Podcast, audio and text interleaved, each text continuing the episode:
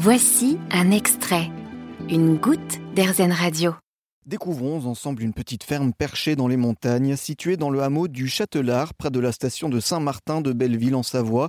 Retrouvons Serge Jay. Avec sa femme Suzanne, il élève des brebis et fabrique du fromage comme des tomes de Savoie, du sérac ou bien des yaourts.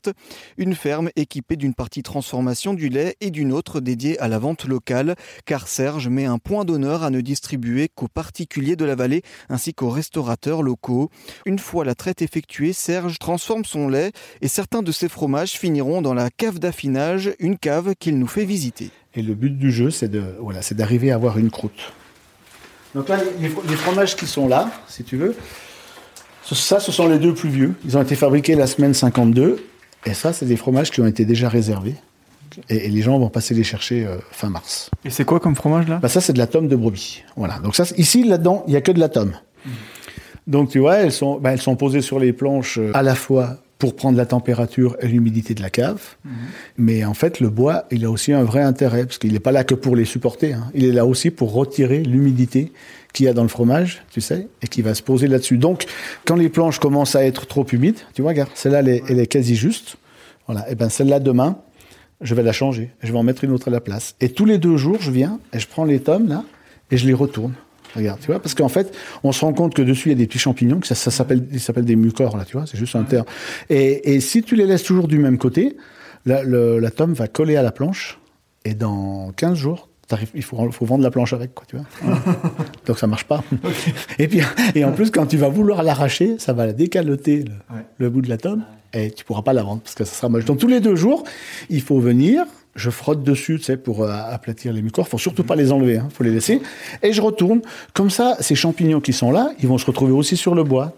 Ça veut dire que la planche, en plus de lui retirer l'humidité, elle va aussi l'ensemencer naturellement. Mais le côté de la planche, les, les champignons vont pas pouvoir se, se développer parce qu'ils sont pas en, en contact avec l'oxygène. Donc il faut, c'est au moment où ils sont retournés, c'est que là en fait, tu vois, on a l'impression qu'il y en a pas, mais quand je vais les retourner demain matin, il y en aura comme l'autre côté parce qu'ils se seront développés euh, avec l'oxygène. Donc ça, ce sont des fromages qui sont hyper jeunes. Hein. Tu vois, ceux-là, ils ont un mois après, mmh. et les autres encore moins. Mmh. Et ce sont les plus vieux que j'ai. Voilà. D'accord. Ok. Et donc là, c'est que de la tome, donc, mais vous faites aussi du sérac. Ouais. Mais alors ça, le sérac, c'est fabriqué le matin et c'est vendu à midi. Mmh.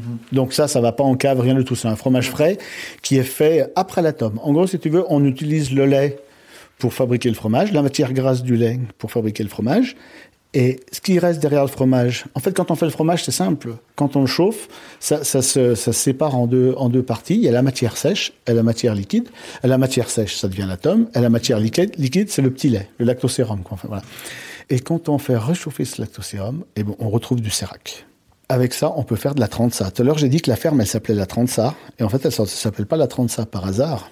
C'est parce que comme on fait, on accueille des gens tous les vendredis avec le SF là pour pour découvrir la, ferme, on leur fait découvrir un plat qui s'appelle la tranza. En fait, la tranza, c'est un plat qui était, qui était mangé par tous les alpagistes. C'est-à-dire que quand les gens partaient en, montagne, en alpage l'été avec leurs animaux, euh, ils travaillaient pour quelqu'un et ils leur amenaient pas à manger. Ils surtout, il n'y a pas de la viande, peut-être la viande d'une fois ou deux dans l'été, quoi. Donc, ils n'avaient pas grand-chose à manger.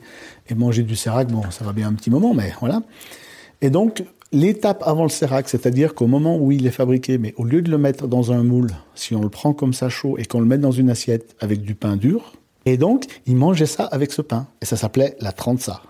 Et la tranza, ça vient, ça vient du, du, du mot patois qui veut dire trancher. Quoi, voilà. Trancher, c'est au moment où le petit lait il sépare, les protéines, elles grossissent et ça devient du, du sérac okay. et de la tranza. Toute une histoire derrière ces fromages et ces plats. C'est ça, voilà. Bon, bah, en tout cas, merci de nous avoir montré tout ça. Ben, c'est avec plaisir, hein. voilà, c'est bien. Vous avez aimé ce podcast Erzen Vous allez adorer Erzen Radio en direct. Pour nous écouter, téléchargez l'appli Erzen ou rendez-vous sur erzen.fr.